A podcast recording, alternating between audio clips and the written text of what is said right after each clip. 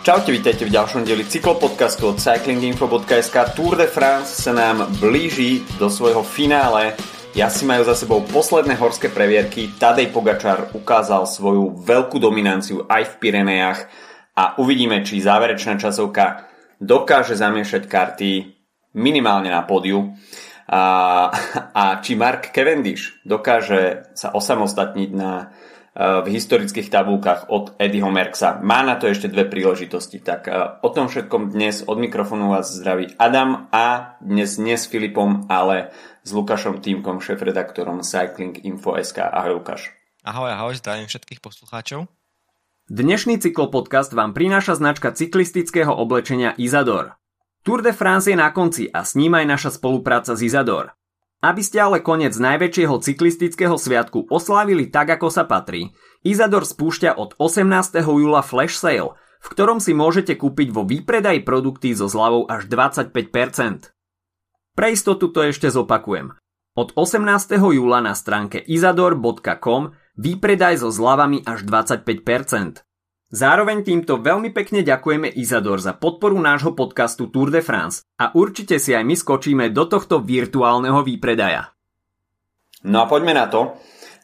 Máme za sebou dve horské etapy, ale im ešte predchádzala kopcovitá etapa, ktorá bola pred tým pyrenejským dvojdním ako stvorená pre únik. A videli sme, že Patrick Konrad mal na túto etapu veľký záľusk a nakoniec sa mu podarilo získať etapové víťazstvo, druhé pre Boru Hansgrohe v tohtoročnej edícii Tour, a až sa na to pozrieme tak z nadhľadu, tak dá sa povedať, že tá hlavná persona, ktorá mala pútať pozornosť tohto tímu na Tour de France, Peter Sagan, tak práve po jeho odchode sa začalo tomuto nemeckému týmu dariť aj na poli víťazných etap. No je to tak. Asi ťažko by niekto typoval, že Nils Polit zvíťazí v etape, lebo nemal až takú úplne ideálnu formu. U Patrika Konrada by sa to dalo skôr čakať, pretože tak vieme, že je to vynikajúci pretekár, dvakrát najlepšej desiatke na Gire a tu mal tú stratu teda už obrovskú, takže každému vlastne bolo jasné, že pokiaľ nie je zranený, tak je to všetko plánované a chce takto v niektorej z etap vyhrať. No a on už bol tretíkrát v úniku a až teraz to urobil všetko správne a zvíťazil, takže to svedčí len o tej obrovskej forme, že on už mal šancu aj predtým, ale mu to nevyšlo a teraz už mal tie nohy aj to vlastne tú taktiku tak postavenú, že už bol najsilnejší, takže bolo to naozaj skvelé pozerať sa na ňoho a potom opäť chudák Sonny Colbrelli, ktorý v takýchto ťažkých etapách je vpredu a bojoval, ale teda po tom jeho treťom mieste v tom neuveriteľnom výkone v Týň, tak tentokrát druhý a až sa stalo to, čo sa stalo s tou raziou, takže asi to má na svedomí práve Colbrelli. Dá sa povedať, že Colbrelli, až som si dobre prečítal toho Palmares, ešte nevyhral etapu na Grand Tour, čo je pri fakt jazdcovi jeho kvalít až neuveriteľné. Ale na tohtoročný Tour pôsobí naozaj veľmi sviežým dojmom. Očakávali by sme ho skôr naozaj vyslovene iba v šprinterských dojazdoch, respektíve v nejakých pančerských koncovkách, ale on sa púšťa skutočne do únikov aj v kopcovitom teréne, dajme tomu aj v horskom teréne, a skúša to v podstate za každých okolností, ale chýba stále ten posledný krôčik k tomu, aby v podstate sa dokázal dostať na ten najvyšší stupeň v tej etape. Nejakým spôsobom mu to stále uniká. Začína, myslím si, že podobne doplácať na tú svoju veľkú univerzalitu ako zvyšok pretekárov. Aj Michael Matthews je tento rok toho veľmi dobrým príkladom. Tiež sa snaží byť stále vpredu, ale v podstate vždy naráža na, dajme tomu, špecializovanejšiu konkurenciu. Áno, dobre to charakterizuješ, že práve tí pretekári, tí obojživelníci to majú najťažšie s víťazstvami, pretože v rovnatých etapách ich zdolajú šprintéri a v ťažkých etapách vrchári, takže toto majú ťažšie. No Colbrelli, ako nečudujem sa jeho veľkej frustrácii už z tejto túr, lebo všade sa snaží byť a aj vlastne on v tej etape bol blízko s Godiom, mali blízko Konrada, ale práve Colbrelli tam necelkom dobre spolupracoval s Francúzom a preto ako môže si búchať sám hlavu, že to takto vlastne dopadlo, ako dopadlo, lebo samozrejme keby športovala tá trojička, tak bol by on silný.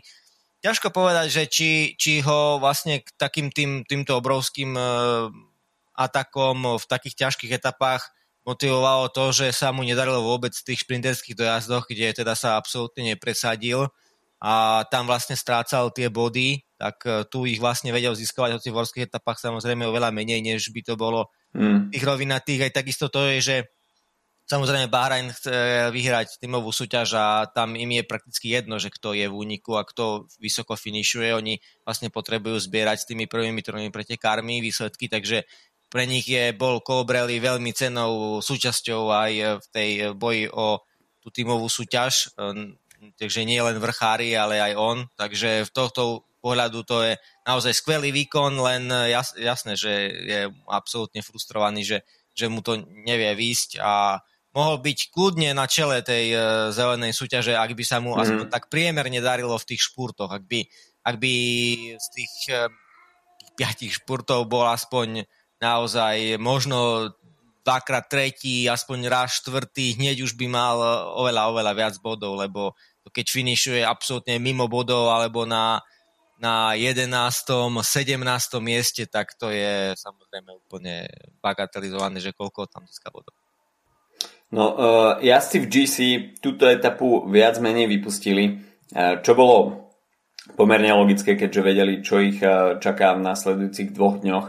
A mohli by sme sa presunúť teda o deň ďalej a tam sme mali možnosť vidieť už v podstate, že jazdci nebudú čakať na nič, čo bolo úplne pochopiteľné, pretože tohtoročná túr nepriniesla úplne štedré výškové metre, respektíve horské dni a to bož už nie horské dojazdy. A videli sme, že tá trojica, ktorá sa nám javila ako, že by mohla byť zloženie pódia, konkrétne Carapaz, Vingegaard, Pogačar, tak tá sa dokázala držať na Col du Portet spolu najdlhšie. A po etape bola veľká téma to blafovanie Richarda Carapaza, ktorý sa ani nesnažil nejakým spôsobom ťahať špicu a v podstate Vingegaard s Pogačarom si to museli na Col du Portet z veľkej časti odtiahnuť sami, keď už sa ocitli v trojici v tom závere a Carapaz tam skutočne hral formu, že, že už nemôže ťahať ďalej a nakoniec to bol on, kto vystrelil k tomu veľmi agresívnemu útoku. Avšak v konečnom dôsledku Pogačar si veľmi skúsene všetko postrážil a je normálne až neuveriteľné, s akou ľahkosťou Pogačar pôsobí v horskom teréne. Zasa ako keby 3/4 stúpania išiel vyslovene iba na pol plynu a čakal na ten posledný kilometer a nejakým spôsobom moment, kedy zaútočí a získa etapu pre seba.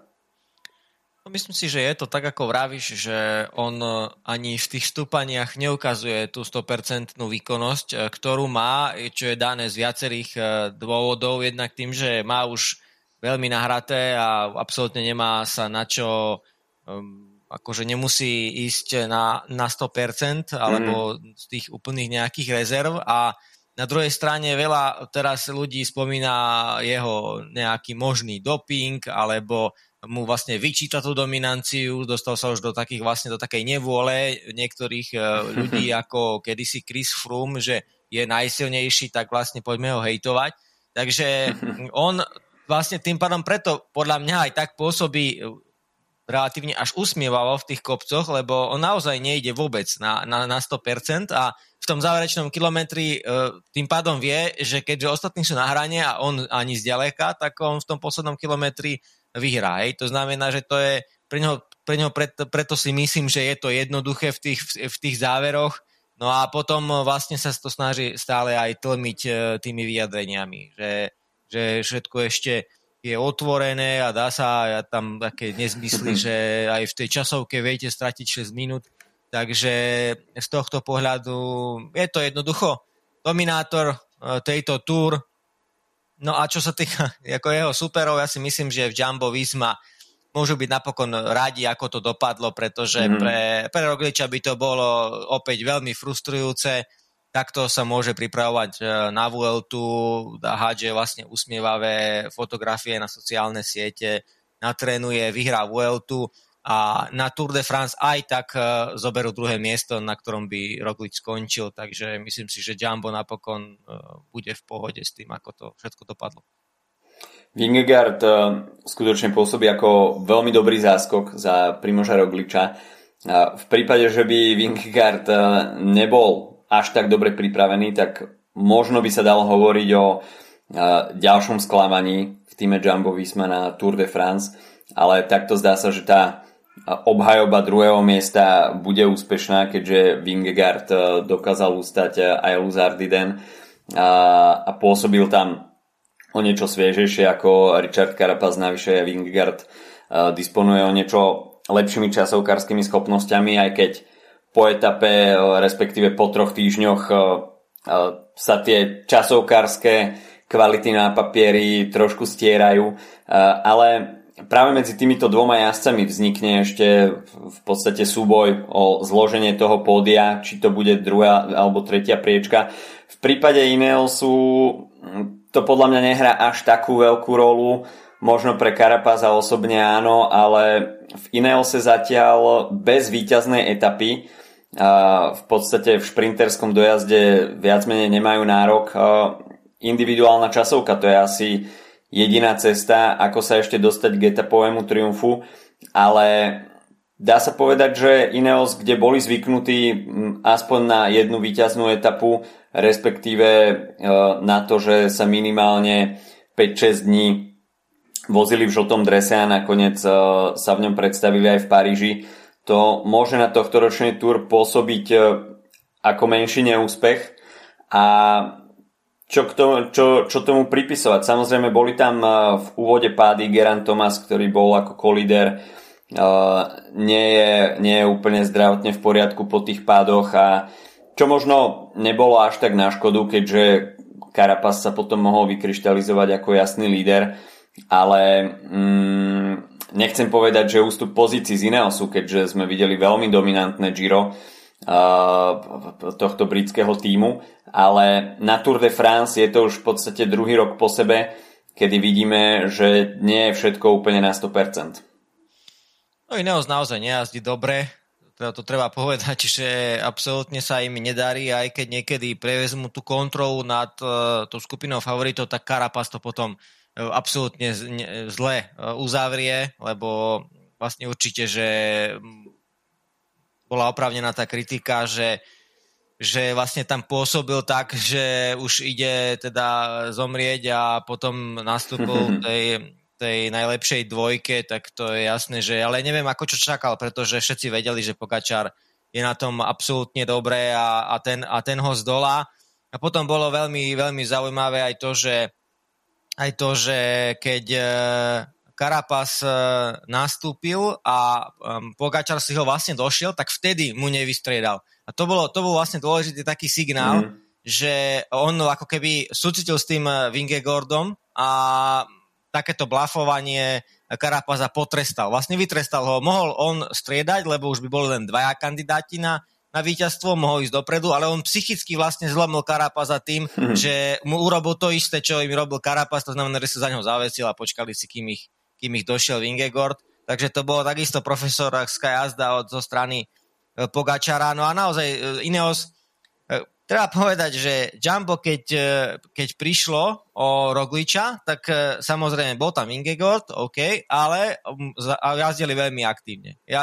Fanart bol koľkokrát v úniku, takisto Kas sa snažil, ak by bol Krajsajk v poriadku, pravdepodobne aj on, by bol vpredu a získavali by etapy, ich aj získali a veľmi úspešne idú touto túr, to sú prakticky dosiahli najviac, akože podľa mňa aj viac ako UAE, hoci samozrejme, že to víťazstvo celkové sa nedá s ničím porovnať, ale ako pôsobili oveľa tak, že mali oveľa väčší možno aj TV time ako UAE, ale tým, že Ineos jazdil takouto taktikou, nejakou takou starou ešte z čas Frooma, tak toto som celkom nerozumel, pretože ak by mali žltý dres, tak by bolo logické, že takto jazdia, ako jazdili, vlastne, lebo takisto jazdia aj UAE.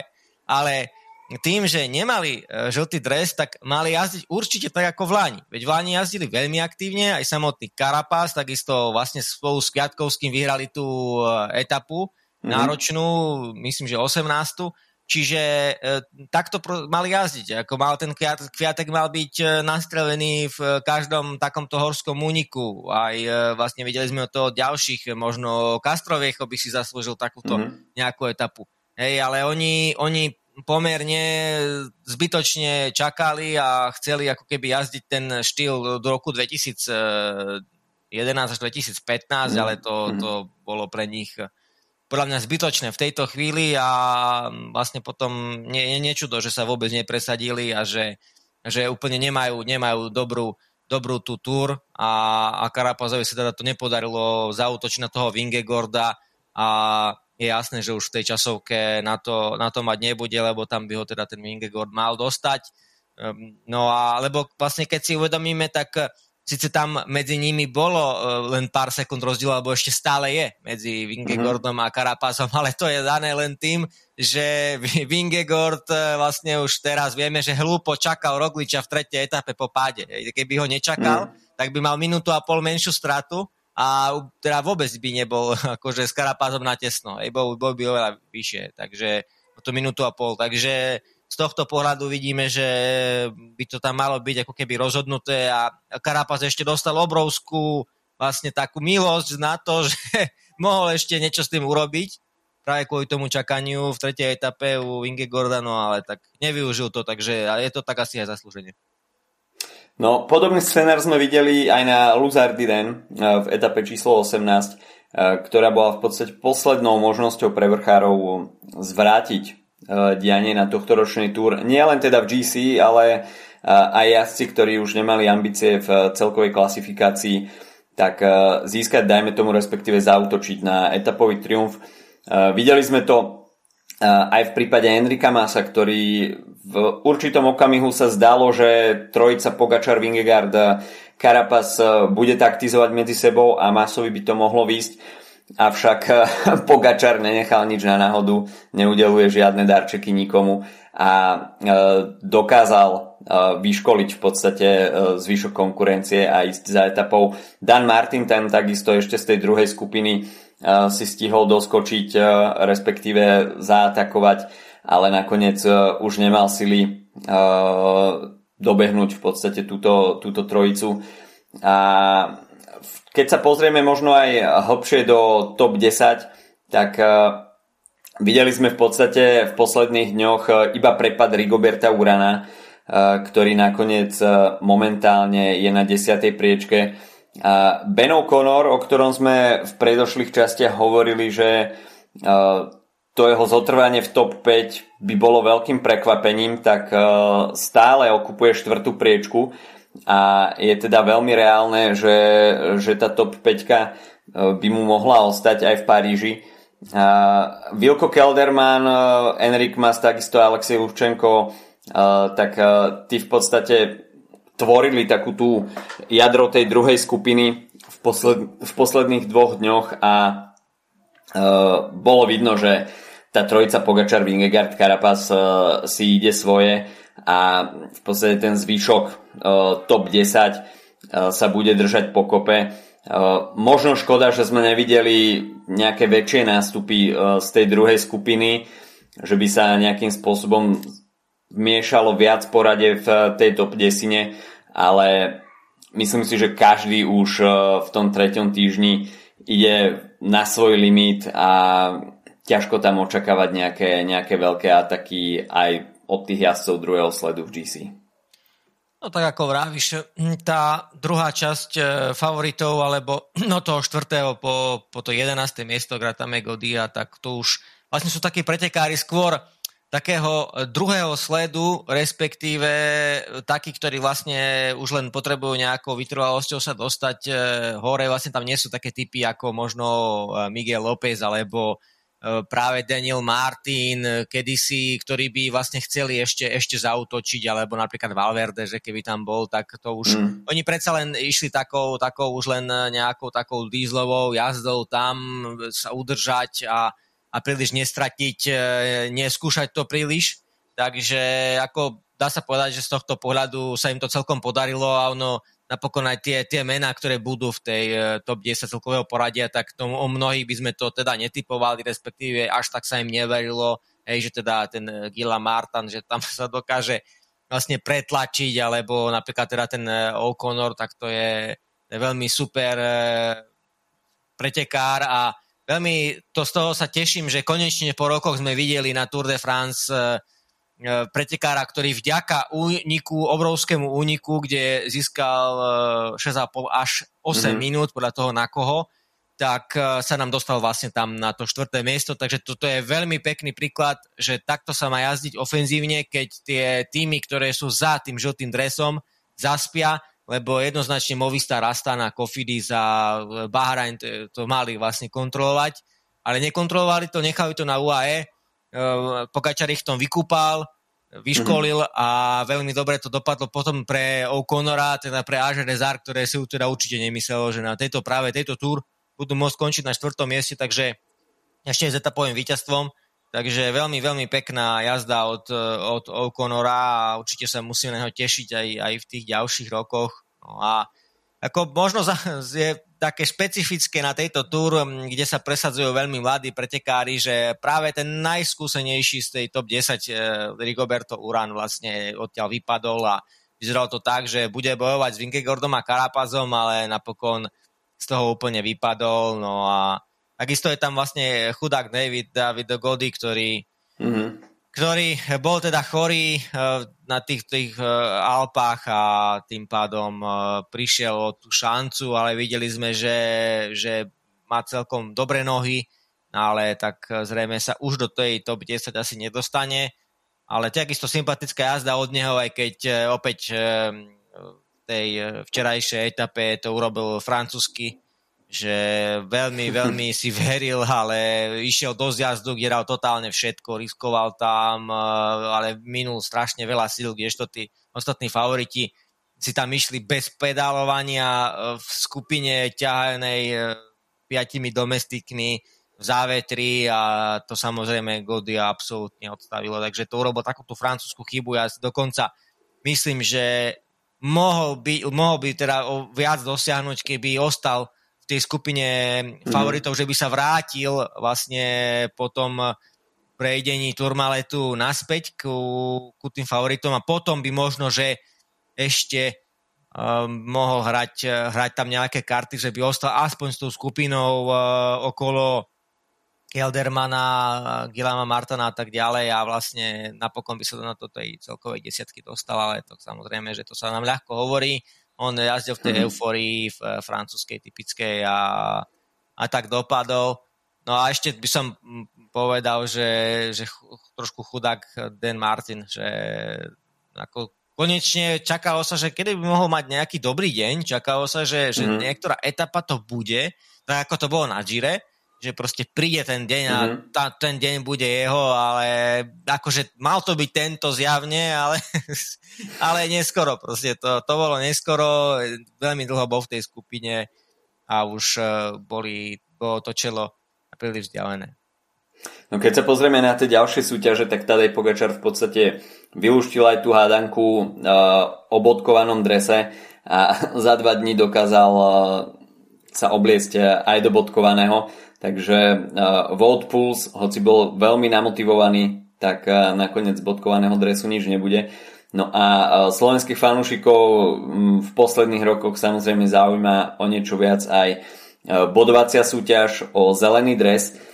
Peter Sagan už samozrejme mimo hru, ale Michael Matthews si to ešte v posledných dňoch rozdával s Markom Cavendishom na šprinterských prémiách a tá včerajšia bola pomerne dosť zaujímavá. Cavendish v podstate získal maximálny počet bodov z toho, čo stalo po úniku. Za ním to ešte pozbieral aj Michal Morkov, ktorý mu tam robil lead-out, a Michael Matthews teda až tretí z hlavnej skupiny. Dá sa povedať, že Cavendish takto postupne navyšuje svoj náskok. Ešte sa v tejto súťaži samozrejme môže stať všeličo, pretože jazdci budú mať ešte dva šprinterské dojazdy, kde sa bude rozdávať slušná porcia bodov, takže Cavendish ešte v zelenej súťaži nemá nič vyhraté a Matthews sa bude snažiť znepríjemniť Britovi situáciu, avšak pri Cavendishovej aktuálnej forme je, dá sa povedať, že nemožné, aby sa Matthews spoliehal iba na šprinterské dojazdy v cieli. Je to forma Marka Cavendisha jedna vec, a druhá vec je tá, samozrejme, tá tímová podpora, ktorá je obrovská, prakticky ho len dovezú do toho čela a on si zašpurtuje na pár, možno na 100-150 metroch. Takže v tomto je tá obrovská sila tímu, ktorej sa nedokáže nikto rovnať, a tým pádom je to asi jasné, že napríklad Michael Matthews by za normálnych okolností nemal mať šancu, ale uvidíme, tie záverečné špurty budú veľmi zaujímavé tým, že už tam neostalo veľa kandidátov na ten špurt takých tých klasických šprinterov, lebo prakticky tam máme okrem Cavendisha a Philipsena tam už prakticky nikto poriadny nie je, takže už prakticky Matthews patrí medzi favoritov aj na ten klasický dojazd, možno tam ešte Danny van Poppel alebo dokonca Andre Greipel dostávajú. Takže to len chcem tým povedať, že podľa mňa budú sa tam do záveru a hlavne v Paríži tlačiť naozaj úplne všelijakí borci, ktorí to tam môžu narušiť nejakú tú hierarchiu. Takže teoreticky toto by mohla byť taká zápletka, že by sa mohlo niečo udiať inak a nemusel by vyhrať Cavendish, no ale uvidíme. Ak bude ten tým taký silný, ako je, čo vyzerá to tak, že bude, tak to bude pre nich náročné. Ale myslím si, že ešte nie je úplne jasné v tej piatkovej etape, že či to takto dopadne tým špurtom, pretože myslím si, že každý vie, aká je pozícia Quickstepu, že sa ako keby nebude dať vyhrať etapa.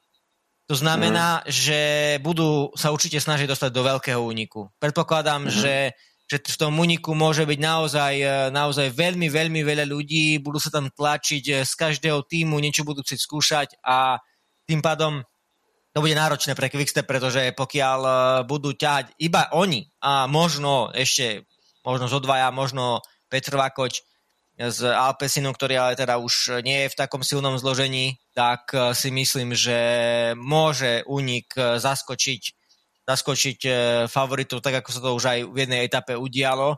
Takže bude to mať veľmi ťažké Quickstep, lebo na začiatku etapy tam bude určite obrovský virvár, tam budú musieť po nich ísť po tom každom úniku a bude to také kto z koho, únik versus Quickstep, ale s veľkou vlastne početnou nevýhodou pre Quickstep, takže z tohto pohľadu to môže byť ešte zaujímavé. Uvidíme, ešte môže tam svoju úlohu zahrať Bike Exchange, ktorý sa ukazuje v tých niektorých fázach etap, že chce mať kontrolu nad dianím, takže uvidíme, ako to bude s nimi, pretože domnievam sa, že ak by Matthews skakal do úniku, tak s ním asi nebudú chcieť ísť ostatní. Ale zase na druhej strane, ak by pomohli Quickstepu v stíhaní úniku, tak by boli výrazní a významní. To by bola významná pomoc. Takže uvidíme, budeme zvedaví, ako sa to vyvinie, lebo teda myslím si, že Dekenik bude mať záujem na tom, aby odišlo maximálne 3, 4 a maximálne 5 ľudia, ale určite o ten únik bude mať záujem obrovské množstvo, viac ako polovica tímov. No, už si teda načrtol, čo sa bude diať dnes. 207 km, čo samozrejme po tých dvoch horských etapách bude ako stvorené preto, aby sa týmy, ktoré respektíve neinvestovali veľa síl do tých horských etap, aby sa pokúsili prekaziť šprinterský dojazd v Libourne. O to samozrejme bude mať Quick Step plus ten zvyšok tímov, ktorí ešte majú, dajme tomu, šprinterské želiesko v ohni, aby to mali čo najviac stiažené.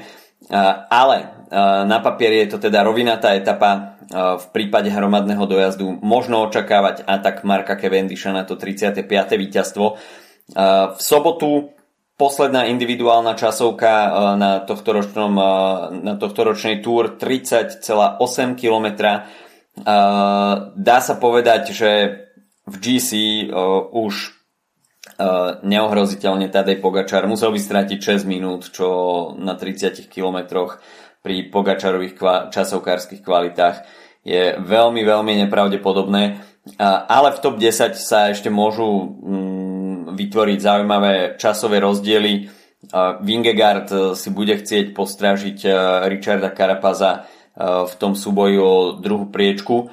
No a potom etapa číslo 21, čo už samozrejme bude mať ten slávnostný nádych Champs-Élysées, v úvode fotenie, úsmevy a na záver v úvodzovkách šprinterské majstrovstvá sveta, keďže šprintery na tohtoročnej Tour do Paríža prídu vo veľmi precedenom zložení. A až by sa Markovi Cavendishovi v etape číslo 19 nepodarilo osamostatniť sa od Eddieho Merksa v počte etapových víťazstiev na Tour, tak na Champs-Élysées si myslím, že by to bolo, čo sa scenaristiky týka, úplne ideálne miesto. Áno, tak uvidíme. Na Champs-Élysées by to bolo pre Marka obrovský úspech ešte tam vyhrať. To by bolo ďalší taký moment, ktorý už asi nečakal, že niekedy zažije. No a uvidíme. No už mnohí sa smejú, že napokon to bude tak, že najväčším superom pre Marka bude Morkov, pretože už tí superi ubúdajú. Takže je to tak. No... Samozrejme, že možno on by aj prenechal to víťazstvo niekomu, len tam je tá smola, že ten rekord určite treba zlomiť a zase to znamená, že to je pre tú dnešnú etapu a zase aj na tom Champs-Élysées vyhrať samozrejme patrí ako tomu šprinterskému lídrovi, takže to je vlastne taká smola Morkova, že možno, alebo Balleriniho, že on by aj niekoho z nich nechal, nech si vyhrajú, ale... nie je na to teraz priestor, pretože naozaj teraz treba lomiť rekordy a zase na Champs-Élysées to je veľmi prestížne víťazstvo, takže z tohto pohľadu je to len také úsmevné, ale uvidíme, no, tak vyzerá to tak, že sú absolútne najlepšie pripravení a je to nie že smola, ale je to tá neprofesionalita tých ostatných tímov, že to nedokážu urobiť tak ako Quick Step. Jednoducho je to tak, možno keby tu bol Caleb Ewan, tak by to bolo iné, bo to sa udalo, na toto by bolo schopné, pripravené, aj keď sú zdecimovaní a určite, že okrem Ewena by aj tie ďalšie odstúpenia tam asi boli. Takže ťažko povedať, ale je to tak, že Dekenik je najsilnejší, jasne najlepší a tým pádom každé to víťazstvo, ktoré dosiahli, bolo absolútne spravodlivé a ak to takto bude pokračovať, tak vyhrajú znova a treba povedať, že je to zaslúžené aj tým, že naozaj pracujú na čele toho pelotónu, riešia tie úniky a určite aj to nebude jednoduché. Ani v Paríži to nebude pre nich jednoduché, ani dnes. Takže ak vyhrajú, tak určite po veľmi, veľmi tvrdej práci, ktorá bola určite väčšia a lepšia ako tých ostatných. OK, tak to je na dnes od nás všetko. Jazdci majú pred sebou absolútne finále posledné 3 etapy s individuálnou časovkou, no a ten ostro sledovaný súboj Marka Cavendisha s rekordom Eddieho Merksa Vstupuje takisto do svojej záverečnej fázy na tohtoročnej túr. Možné dva šprinterské dojazdy, ktoré bude chcieť Mark Cavendish určite pretaviť na to, aby si pripísal etapové víťazstvo číslo 35 vo svojej kariére. Takže toľko na dnes od nás všetko. Počujeme sa budúci týždeň pri sumári Tour de France. Majte sa zatiaľ pekne. Čau, čau. Čau, ahoj.